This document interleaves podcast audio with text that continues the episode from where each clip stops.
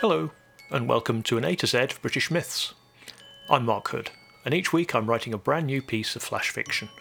stories are all based on a different myth or legend from the United Kingdom, and I'm working my way through the alphabet, letter by letter and tale by tale.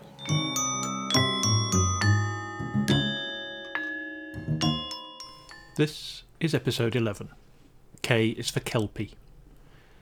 Kelpies have a long tradition in Scottish and other Celtic myths, although their origins are often rather confused. In the 19th century, there was a surge in the practice of transcribing folk tales, which has codified most of the legends we know today. Unfortunately, differing methods of spelling, not to mention varied levels of professionalism, may well have confused a number of different creatures under the same origin. The majority of stories describe them as shape shifting water spirits, though they disagree on whether they prefer rivers, lochs, or streams. There are, as always, echoes of the same beasts in folklore around the world, but I'm choosing the most typical of the Scottish variety. A powerful black horse that lives in deep pools of water, the Kelpie will drag an unwary person, usually a child, into the water to drown and often devour them. It can transform into the shape of a man and try and trick a young woman into marriage. The benefits of such a story to warn children away from dangerous water and women away from dangerous men is something which no doubt encouraged the story to spread far and wide. I've been inspired by a story from Barra in the Outer Hebrides, where a woman is too wily to be taken in. K is for Kelpie.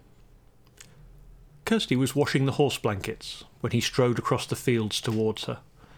Tall, dark, and handsome might be a cliche ripped from the pages of her favourite romance novels, but there was no other way to describe him.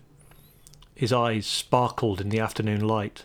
His hair, long and lustrous, shone like polished ebony. His jawline could split wood, though his muscular arms would do it faster. He smiled at her. Perfect white teeth shone between full lips, and she paused in her scrubbing to smile back. He was too good to be true. Kirsty looked again, more carefully this time. That smile didn't quite reach his eyes, which darted about warily.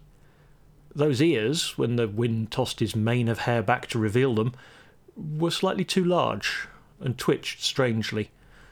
The hands dangled oddly at his sides, as if he didn't know what to do with them. She knew what he was, and what he would do if she gave him half a chance. She stood, wiped her hands dry on her apron, and invited him for tea. They talked for hours. He shared her interests, agreed with her ideals, sympathised with her fears. On paper, he was perfect. In person, he fidgeted awkwardly, unfamiliar with sitting. Still, she couldn't argue that he looked amazing in the light of the late sunset. He had a long way to travel, he said, and needed shelter. She knew his game, but offered him the spare room anyway. He agreed, reluctant on the surface, but she saw the fire in his eyes when she suggested a nightcap. The whisky was strong, strong enough to mask the taste of her little addition. By the time he realized she was removing his silver necklace, he was all but asleep. In vain he tried to stand, to grab her, to fight, his arms and legs flailing and growing spindly as his shape reverted to its true form. It was over in seconds. Kirsty looked at the slumbering horse he had become, had always been, she reminded herself. Tall, over eighteen hands, she estimated dark, lustrous mane, and the most handsome horse she'd ever put to work in the fields.